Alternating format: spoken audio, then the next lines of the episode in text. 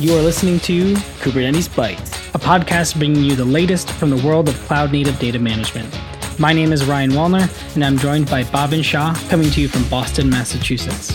We'll be sharing our thoughts on recent cloud native news and talking to industry experts about their experiences and challenges managing the wealth of data in today's cloud native ecosystem.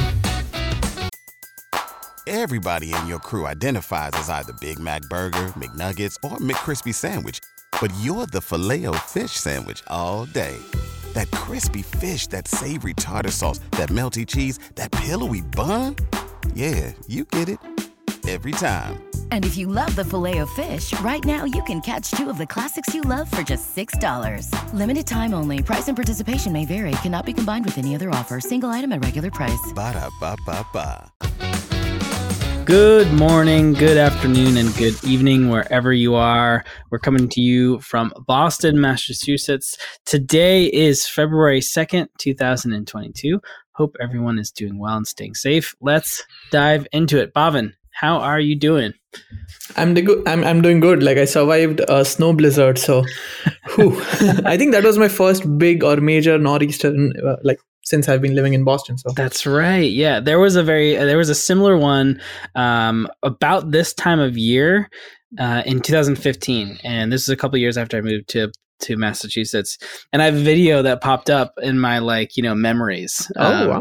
And it was like watch this video, and it was my wife jumping off the back porch, which the snow was up to the top of the back porch. Just it was probably like six feet high in snowdrifts, and she disappeared and oh. just straight up into it.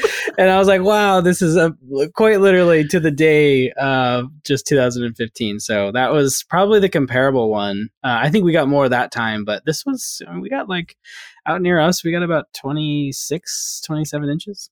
Oh, you got more. I think I was at like 18 through 22, some somewhere around that range. So not too bad yeah. then. yeah, a little bit southeast of us, they got the they got the mark. It was 31. So Ooh, 31. I feel like once you're at 26, 31, who cares? So, yeah, it's just a ton of snow either way. Mm-hmm.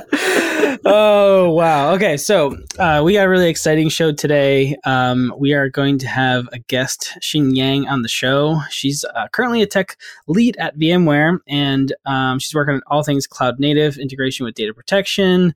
Um, she is the co-chair of the CNCF Storage Tag, a co-chair of Kubernetes Storage SIG, and a co-chair of the Data Protection Work Group in Kubernetes, and a maintainer of the Kubernetes CSI. That's a mouthful, but uh, she does a lot of great work. So before joining VMware, Xing was a lead architect at OpenSDS. Um, and she also worked at Dell EMC for many years. So we have a lot of good questions for her when it comes to you know the uh, CSI projects, the storage SIGs, uh, as well as the data protection work group. So excited for that today. I know, me too. Like just looking at uh, everything that she's doing right now, like we can ask her all sorts of questions. So Hope uh, she's ready.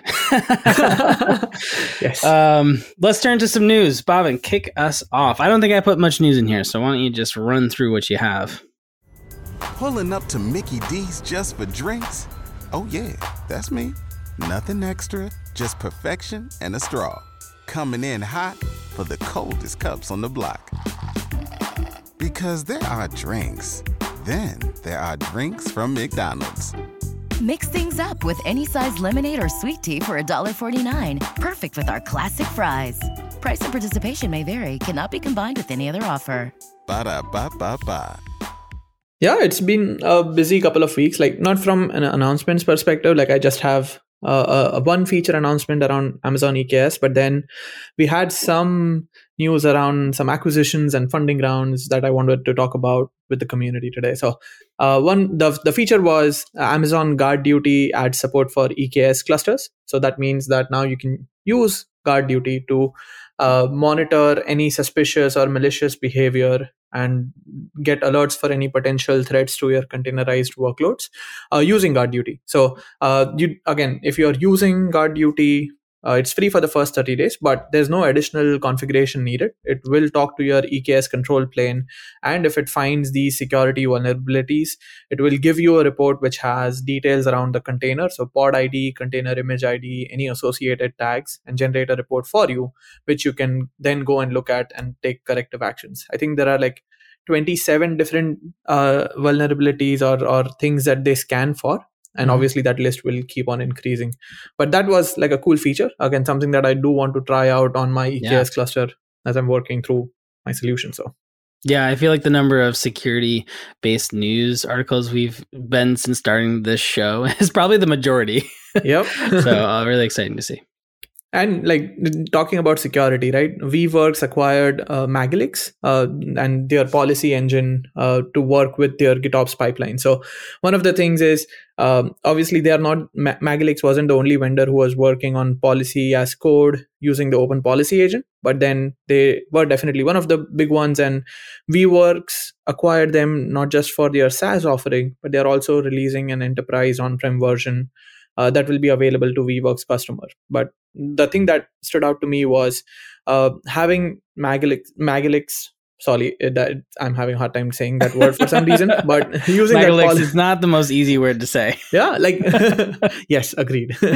Uh, but you can use your policy engine and point it to your gitops pipeline. So even like it, it scans and during your code commits during your application deployment during your uh, like even in runtime in your production environments it will continuously check for the policies that you have predefined and then generate alerts so you can go and fix things. So uh, one of the features that they highlighted was uh, if you have a, a non-compliant deployment they'll stop it from going into production. So that was a cool feature. Helps people who are adopting the gitops framework and and like make things easier from a security perspective.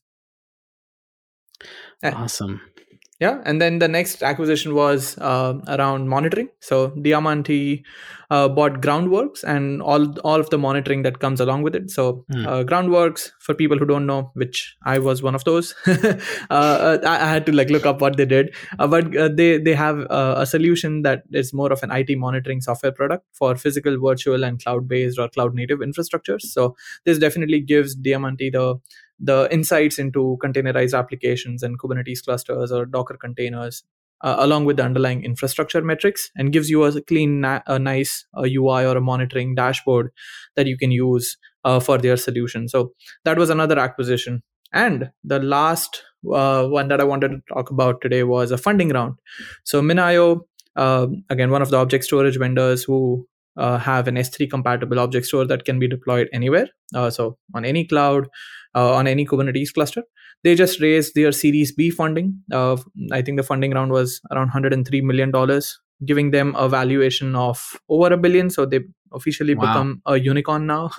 I was surprised, like personally, that it uh, this was only Series B. Uh, MinIO has been making a lot of noise, so I, I expected them to be a bigger company or like have mm-hmm. gone through multiple funding rounds. But this was another interesting thing. Yeah, I feel like they've been around for a very long time. Yeah, maybe I'm maybe that's just the feeling we get. Good for them. That's exciting. I know. But that's it. That's it for the news. Great. Well, then I don't have any news. Um, and I, I think that's where we're going to end and jump into our topic. So today's topic is really just about everything storage, Kubernetes contributing, uh, storage interest groups and work groups, and just really to find out more. Um, and Xing Yang is going to join us shortly. So without further ado, let's have her join us so we can dive into today's topic. For the ones who work hard to ensure their crew can always go the extra mile, and the ones who get in early so everyone can go home on time, there's Grainger, offering professional grade supplies backed by product experts so you can quickly and easily find what you need. Plus, you can count on access to a committed team ready to go the extra mile for you. Call, clickgrainger.com, or just stop by. Grainger, for the ones who get it done. All right, so without further ado, let's bring Xing Yang on the show here. Xing, it's really great to have you on Kubernetes Bytes here. Please uh, tell everyone a little bit about yourself and what your background is. Hey, thanks, Ryan and uh, Bhavin, for having me here. Uh, hello, everyone. I am Xing Yang. I am a tech lead in the cloud native storage team at uh, VMware. I'm working on providing storage to applications running in a Kubernetes cluster on vSphere. And cloud native storage data protection is another area that I'm focusing on there. I have been with VMware for more than two years. uh, I'm also leading a virtual team at VMware to work on Kubernetes upstream contributions. The goal is to make Kubernetes a better platform. And before joining VMware, I worked at Dell EMC for many years. Well, I had the opportunity to work with you, Ryan. Yeah. so I worked uh, in the areas of storage, virtualization, data protection, and disaster recovery. And that was uh, also when I started my open source journey by contributing to OpenStack. I started to get involved in Kubernetes SIG storage at the end of 2017, starting with contributing in the volume snapshot project. At that time, it was still in a experimental pre-alpha stage. Mm-hmm. Initially, it didn't even have CSI support included because right. at that time CSI was also at a very early stage. Yeah. it was later on that we added uh, CSI support for volume snapshot. Actually, now volume snapshot is only supported for CSI drivers. And then I worked with other community members to bring volume snapshot to alpha in Kubernetes 1.12 release, and beta in 1.17, and eventually it moved to GA in 1.20 in 2020. So that's a big milestone. And reflecting back, I think a lot had happened to me for me in 2020 in the beginning of 2020, we formally established, established the Kubernetes Data Protection Working Group with the support from SIG Storage and uh, SIG App Leads. And we also have support from multiple storage and backup vendors and cloud providers as well. And it was also in 2020 when I had the honor of becoming a co-chair of Kubernetes SIG Storage, joining Saad Ali from Google, who is the other co-chair. And that coincided with the start of the pandemic. So the disappointing part is that SIG Storage has not had a in-person meetup since uh, KubeCon in San Diego at the end of uh, 2019. I hope that will change soon. I hope so too. and and then in 2021, I also became a co-chair of CNCF TAG Storage, along with uh, Alex uh, Kochop, uh, Chircop from Ondat and uh, Quinton Hooley from Facebook. So that summarized what I've been doing in VMware and in the CNCF and Kubernetes community. Wow, that's a long list. Like uh, again, I, I, only knew as, you as like the co-lead for Kubernetes SIG storage, and I've listened to your talks, uh, uh, like as part of the every Kubernetes release, and and I, I I was there in person when you did the Cloud Native Data Management Day panel uh, at KubeCon LA. Oh. Uh, but yeah, this is impressive. So I, I like I wanted to like double deep uh, double click on the Kubernetes uh, uh, storage SIG and then the data protection working group. How those two work together going forward, and what are their goals? Like, uh, do they sh- share some goals, or like each unit works as its own thing? Yeah, sure. Uh, so uh, the Kubernetes SIG storage that is a focusing on how to provide storage to containers running in a Kubernetes cluster. So that includes uh, persistent volumes that live beyond a pod's lifecycle and ephemeral volumes that are tied with a pod's lifecycle. And SIG storage is uh, responsible for the uh, lifecycle of volumes used by the pods. So that includes provisioning a new volume, attaching volume to a pod, uh, to a node, and mounting so that the pod can use it, unmounting, detaching, and deleting it when it's no longer needed. And SIG storage uh, also look at how to influence the scheduling decisions based on topology. Mm-hmm. Uh, so you look at uh, the accessibility, making sure that volume is scheduled to a node which has access to storage. It looks at the capacity, uh, whether uh, there's sufficient capacity when the pod is uh, scheduled to a node.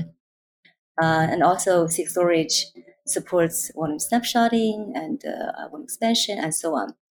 Um, also, SIG storage has volume plugins that allows uh, various storage systems to provide storage to a pod. So there are CSI uh, drivers and there are in-tree volume plugins that are being uh, migrated to CSI drivers, and there are flex volume that is deprecated. And right now, only block and file storage are supported in Kubernetes, but we are also uh, working on adding object storage support. Mm. Uh, so we have been trying to bring the object storage project COSI to Alpha for a few releases now. Uh, hopefully, we can make it in the 1.24 release. So I probably want to uh, talk a little bit about the difference between a SIG and the working group. Sure. Uh, yeah, SIG, uh, it can be either a horizontal SIG or a vertical one, like SIG storage is a vertical one. Like mm-hmm. also like SIG networking, that's a vertical one that is focusing on a specific domain. Uh, horizontal SIGs are like SIG architecture, SIG release. So um, SIG usually will own code. Um, but for a working group, normally uh, that is uh, sponsored by multiple SIGs. Normally, it's uh, established to solve a particular problem. Mm-hmm. Uh, so in our case, we found there are some gaps in data protection support in Kubernetes. So that's why uh, we decided to form this uh, working group, and we get support from uh, SIG storage leads and uh, SIG apps leads at that time. Uh, so basically, so this allows us to have a place to collaborate and to discuss what the missing functionalities in supporting data protection in Kubernetes and work together to find the solutions. So that's the uh, so they are definitely related since the SIG, SIG, uh, SIG storage is one of the SIG that sponsored the data protection working group. Um, so if you look at the items data working group has been discussing, uh, like consistency group support. Mm-hmm. So that's also something that is owned by SIG Storage as well. It's just uh, right. data protection working group has a, a, special interest that they can use that as part of the the backup right. uh, or and restore. I've never heard it actually explained that way. That makes a lot of sense. I was thinking uh, the same thing. yeah, um, it's actually good to hear. Uh, you know that analogy of sort of uh, the vertical and horizontal. I think it plays really well and, and helps me understand. I think and maybe some others that are going to listen to this, uh, what the data protection working group does. Now, you mentioned consistency groups, and I know from your past experience, you you did a lot of work in OpenStack with uh, consistency groups. So I'm curious, how has the experience been in the Kubernetes community? Uh, you know, uh, when you're comparing something to something like the OpenStack. So definitely, there are a lot of things that uh, I can learn from that experience since I added those uh, APIs and mm-hmm. implementation mm-hmm. in OpenStack. Um, but I think in Kubernetes, uh, it's also uh, one part. I think it's very different. Is uh, the I think that it's really the process part. Uh, in Kubernetes, you have alpha, beta, and GA releases. So you first introduce a feature into alpha. Uh, in OpenStack at that time, there there isn't such a thing, right? So basically, you bring the feature in, then that's a GA feature. I know later on there are uh, uh, some of the teams added experimental feature. Mm-hmm. So I'm not sure if they have that in, in Cinder now, but at least at that time, uh, the, as soon as you introduce the API, it's already GA. Uh, I think I, I, I, actually I think you know there are you know you always look at things from both sides, right? Right. In, in, on one hand, okay, now it takes much longer for you eventually put this chain. But uh, on the other hand, it's good because right. now your feature get thoroughly reviewed and tested. Mm-hmm. And we even have this uh, production readiness review thing for uh, for everyone to introduce a feature. You have to fill, fill out this big form. You need to think about right. how to troubleshooting. Uh, what are the metrics that you can look into? You know, is there any performance problem, right? So you look at all of the things to make your feature more production ready. Um, so, so definitely that's, that's the one big difference. Um, so right now, that particular KEP that ha- I have been working on that for, for quite some time, uh, it's still in the design phase. So it's, it's kind of slow okay. because there are many different uh, situations that we need to consider. Mm-hmm. Especially that API needs to support both uh, block and file, it's actually uh, quite challenging because they have different uh, uh, characteristics. So that's why it takes long. So we want to make sure that the API is done right. Yeah, absolutely. And I, I, I get there's pros and cons to you're coming out with GA right away and be able to use something that may or may not work fully uh, versus something that's well tested. Now, uh, talking about testing, you know, as a SIG, you, you own code and you might own code for something like consistency groups. Do you also own the testing as well? Yeah. So uh, when you add a feature, you are also responsible for adding unit tests, integration tests, and E2E tests. So those are part of the uh, so the, there is a SIG for testing. There is okay. a right. there is a SIG testing. So that that's the horizontal SIG. Right. But for each vertical SIG, definitely whenever you add any feature, if you add any code, you will need to have tests for that. Okay. Gotcha. And yeah. like since these uh, go through like the alpha and beta phases, right? You can enable those experimental features, and like your uh, people using Kubernetes in the real world can be your QA team as well or testing team, and just make sure everything works and and file bugs. So no, I like this approach better than the OpenStack one. I'm sure some people like the OpenStack one too. You never know. Yeah, yeah. I don't doubt that. so, um, you know, a lot of our listeners here um, vary in terms of their uh, knowledge base when it comes to Kubernetes, how SIGs work, or even just how um, you know some of the technology works. So, um, you know, we we, we definitely want to ask you sort of uh, the the most basic question, maybe, um, which is you know how do people actually work with volumes and snapshots um, or how do they work with restores and clones uh, of those snapshots and and what does your you know how, how has your involvement been and how is how are those things evolved over your experience in, Right. Uh, so uh, volume snapshot, it's GA now. I see a lot of uh, backup vendors. Uh, they are using volume snapshot to do backup and restore. Uh, so to uh, to use that, basically in Kubernetes, you have the volume snapshot API object, right? Mm-hmm. So you can just uh, create a volume snapshot API object in Kubernetes that will trigger uh, the volume snapshot in on the storage system. So I think a backup vendor can use that to take a snapshot, and then of course they need to have some other logic. They have their data mover to move the snapshot data to some some place, some location. Sure. Um, and then at the restore time, uh, I think I can see different paths at restore time. Uh, if uh, your snapshot is uh, actually a snapshot that's already uploaded to a object store like EBS mm-hmm. Uh, snapshot that's already uploaded, in that case, you can actually just uh, do a create volume from snapshot. But if it's a, a other storage system that whose the whose snapshot is not uploaded to some other places, like a local snapshot, right? Mm-hmm. Your snapshot basically it's a uh, it's a, like a backup. In that case, you probably will need to use a different way. Like in our case, since I'm working on the uh, Velero plugin for vSphere, mm-hmm. what we do is we will create a a PVC and then we will copy data, we download data, mm-hmm. uh, and then we copy the data, and then uh, basically overwrite the new volume with that data. Ah, okay.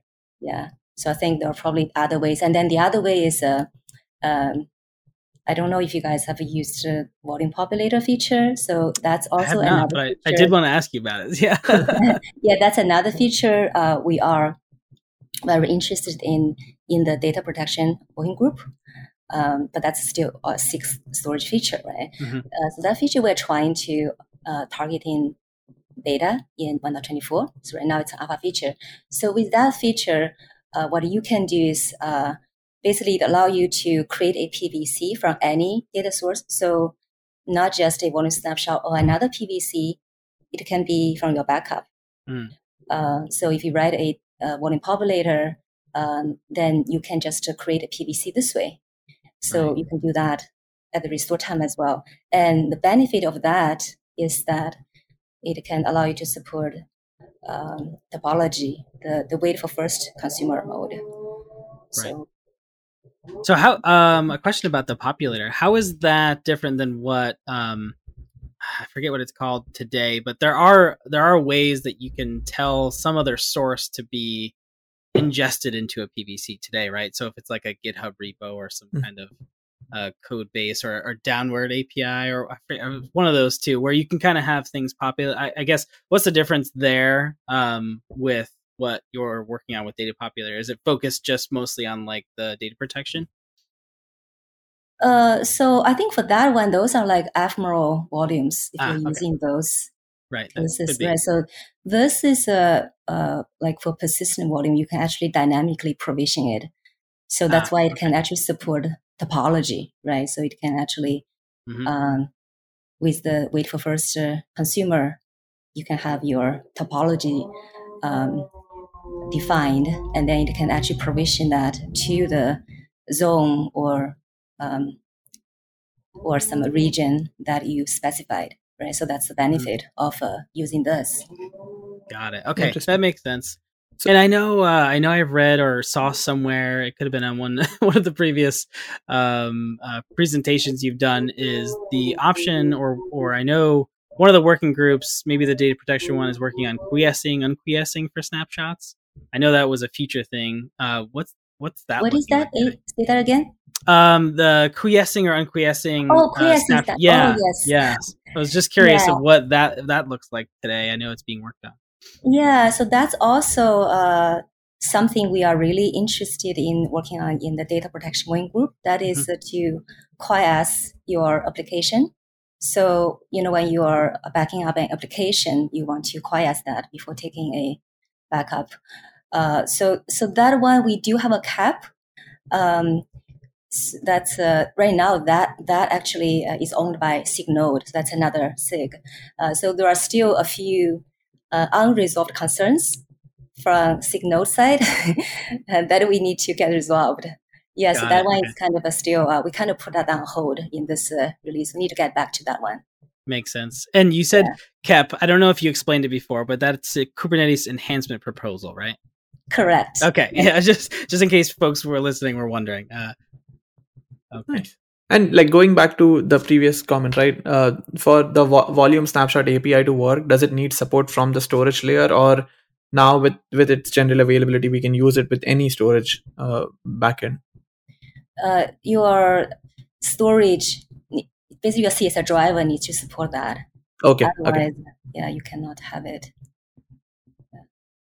Makes sense. All right. So I guess mm, you know what's what's there um, to highlight when it comes to new releases. I think we're on. Are we on 123? 123 was out, yeah. Yeah. Okay. we're on 123. Um, what have you been working on? What's to highlight in the in these releases that maybe we didn't mention yet, or, or something that comes to mind? Uh, yeah, okay. So yeah, 1.23 that was already out. Uh, I just uh, yeah, I can uh, highlight a few things Sure. that we did in 1.23. Uh, so the first thing is the deprecation. I think I actually mentioned that already. Uh, flex volume is deprecated. Oh yeah. So s- yeah, CSI driver is the way to go. so Yeah, we just need to keep hammering that message in. Like, yeah. yeah, You, yeah, do we? give it I, a try. I don't know who's. Do you find that people are still trying to use FlexDriver a lot? Apparently, Okay. yeah. Uh, I don't know anyone myself, but I heard there are still a lot of uh, users of uh, Flex Okay. Volume. Uh, that's why we can't really just uh, remove it yet. Yeah. Uh, so, but I hope uh, hopefully they move to CSI driver as soon as possible. yeah. Uh, and then uh, we also have a few GA features in 1.23. Uh, so the first one I want to mention is the, the generic ephemeral volume feature. So that basically allows any uh, storage driver that supports dy- dynamic provisioning to be used as a ephemeral volume Hmm. and then have the volumes lifecycle bound to a pod. And also all the storage class parameters for volume provisioning are supported. Um, any features supported with PVC are supported with this uh, generic ephemeral volume. Uh, so that's the first one. and what is the Like- use case around that mostly to have an ephemeral volume with uh, an amount of space that might not be available on the local node? Or what's the use case, I guess, that drove that feature?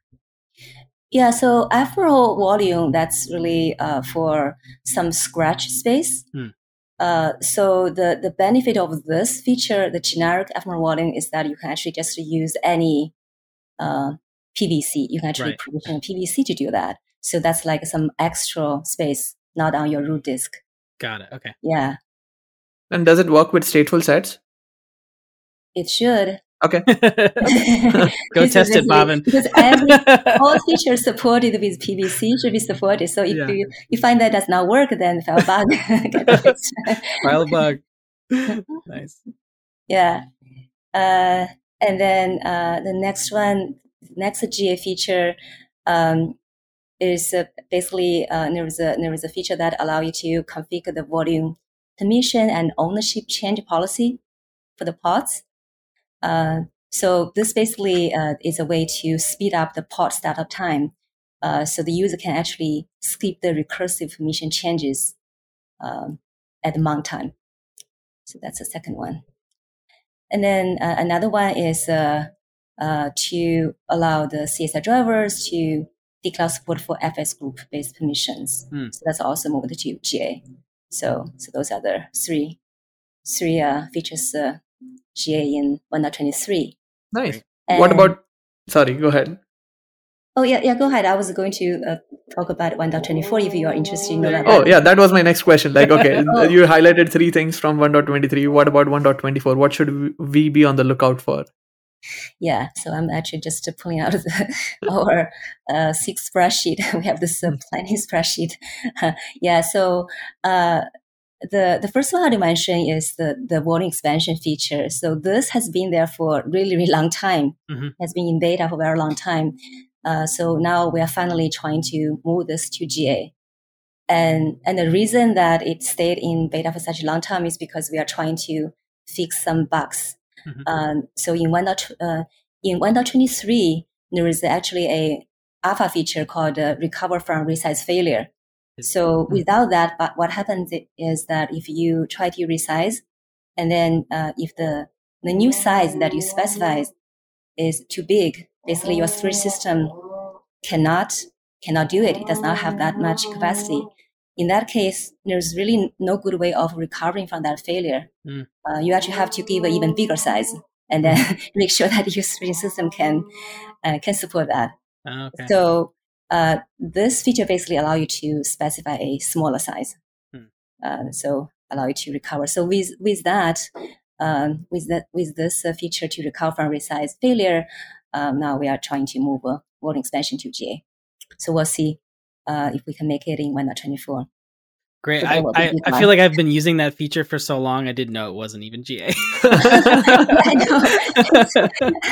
yeah, it's been so. If you didn't run into those issues, then you're good. I haven't expanded my volumes to too large of a of a number, I guess. right. and uh, let's see. Um, and the next one, I think we just mentioned the volume populator Mhm. feature. Right? That's uh, moving to beta in 1.24. And and the other one, I think I also mentioned earlier, COSI. We are still trying to bring that to alpha in 1.24. And hopefully we'll make it this time. And uh, and and other than that, there are uh, you know CSI migration has been going on for for quite some time now. So there are various uh, cloud providers um, that we're doing the CSI migration, trying to move the in-tree plugins to out-of-tree CSI drivers. Mhm. So uh, a few a few of them uh, will go GA in 1.24. Uh, some of them are still in beta, so they're in different stages. But definitely, we are moving forward with that feature. Got it. So I, I do want to ask about COSI a little bit, just because um, personally I haven't actually looked at it a whole lot. So is it mostly so it's an object API, but does it build on top of the block interfaces, or how does that actually how does it work? I guess is what I'm asking. Yeah. Uh, so the API that we are planning to support currently are uh, to provision a bucket.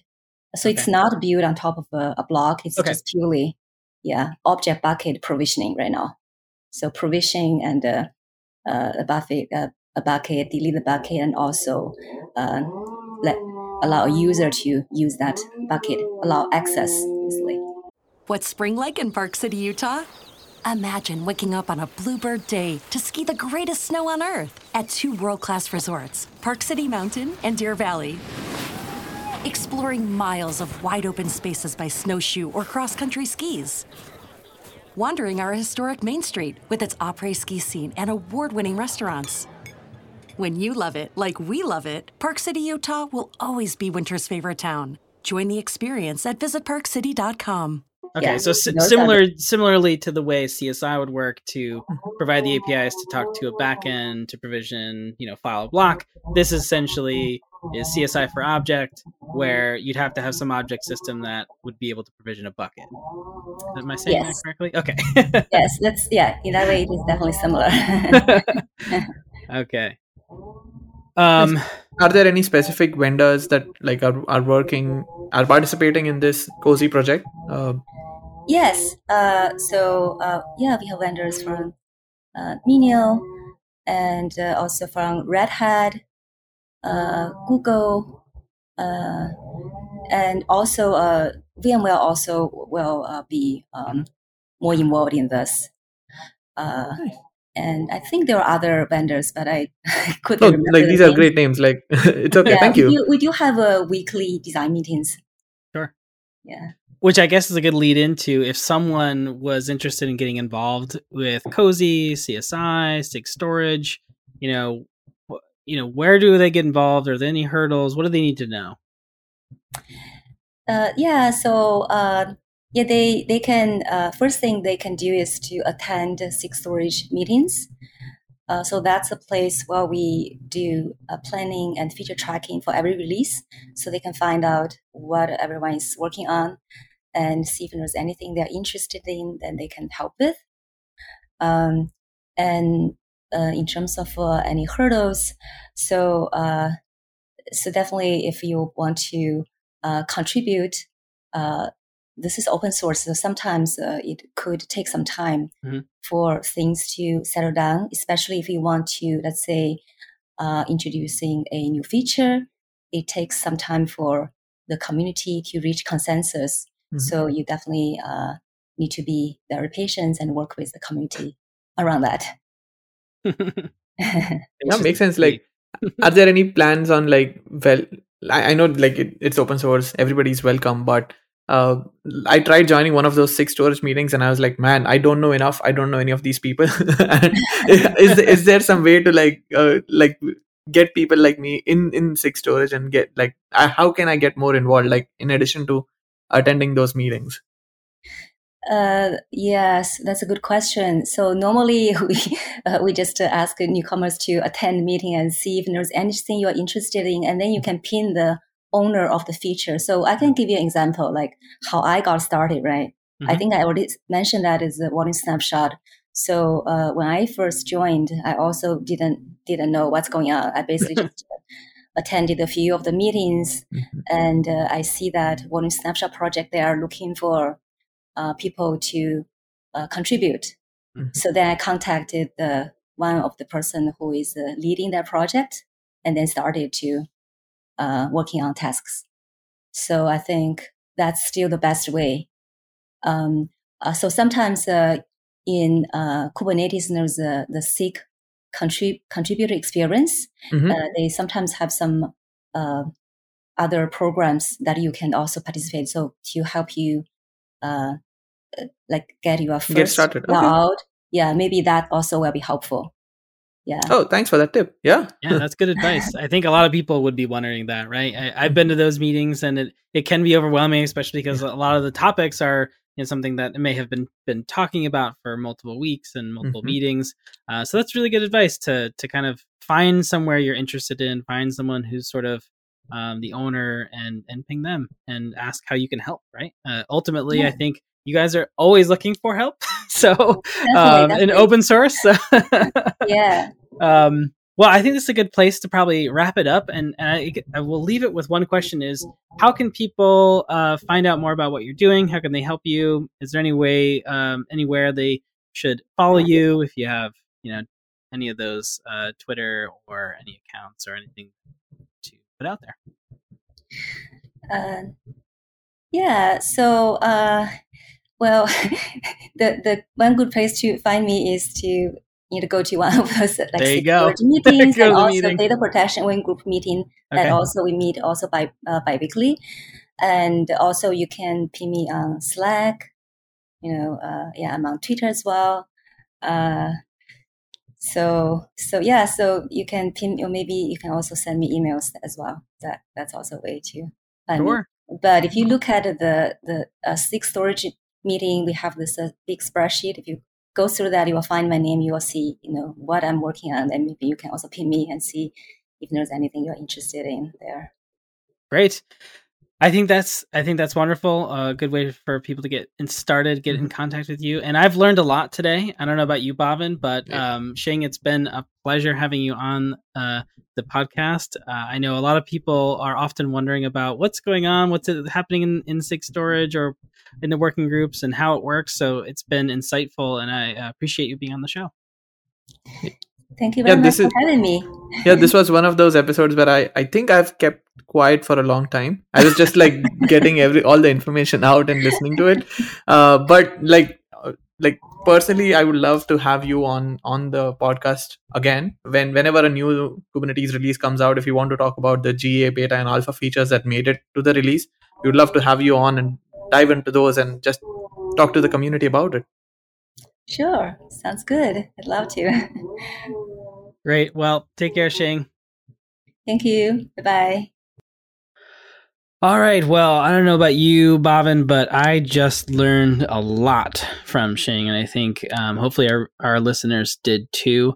Um, this is where we usually cover the takeaways that we got out of the conversation. Why don't you kick it off and uh, tell us what you thought about it? yeah and like there was so much good stuff in that episode uh, i'm that's definitely a re-listen for me uh, at least a couple of times but the thing that uh, like again i knew what sigs and working groups were and like okay they like that's how people organize themselves. But uh, just getting to understand like okay there are those horizontal work uh, uh, sigs and vertical sigs um, and then for things that don't fall in a specific sig you have a working group for it. So it made sense like okay how the data protection working group relies f- on the storage sig and the node sig. So uh, i don't know. It might feel simple but uh, that that's a good thing to know and Mhm. like understand Absolutely. I, I think it was an eye opener for me just to understand the structure a bit better. Mhm. right to know that there's you know architecture sig and testing sig but they span across you know others and uh, the working groups and how they're differentiated is really really insightful Yep. Uh, and the the second thing that I like uh, wanted to just have it in our show notes and highlight was just the uh, the spreadsheet that the storage sig uses. Uh, if you open the link up, you'll find a, a tab for each Kubernetes release uh, and all the different features that are uh, slotted for that release, what's been worked on. You can find out like whether they are in GA, beta, alpha phase, design phase, who's leading it, links to the GitHub issues um, uh, for each of those enhancements. So that's a wealth of information that takes some time to like go through and understand, but that's something that will definitely be helpful for any of our listeners. yeah absolutely you know getting those details sometimes is hard to find so that spreadsheet is is certainly has a ton of information i you know i think one of the things that caught my eye is you know someone like Xing who's uh, really working um, at a level within the storage sigs that she is now. Uh, the story around how she got started with snapshots and how it was you know she may have not really known everything that was going on, but you know, she joined a meeting, um, found a, a, a person or persons that have were working on something that she's interested in, reached out to them directly, got uh, got you know a way to help and contribute. And I think you know when you're starting to jump into a new organization such as Kubernetes and and the many different SIGs that are out there, it can be overwhelming, right? Mhm. uh, picking the right one, speaking up, those kind of things, and uh, hearing that story and just understanding sort of, you know, you have to start somewhere and, you know, figuring out where you can help and where you have interest is definitely a great place to start. Um, so I, I really appreciated, uh, you know, Xing's perspective there. Okay, well, with that, this brings us to the end of today's episode. I'm Ryan, I'm Bhavin. and thanks for joining another episode of Kubernetes Bytes. Thank you for listening to the Kubernetes Bytes podcast. Without the ones like you, who work tirelessly to keep things running, everything would suddenly stop. Hospitals, factories, schools, and power plants, they all depend on you. No matter the weather, emergency, or time of day, you're the ones who get it done. At Grainger, we're here for you with professional grade industrial supplies. Count on real time product availability and fast delivery. Call clickgrainger.com or just stop by. Grainger for the ones who get it done.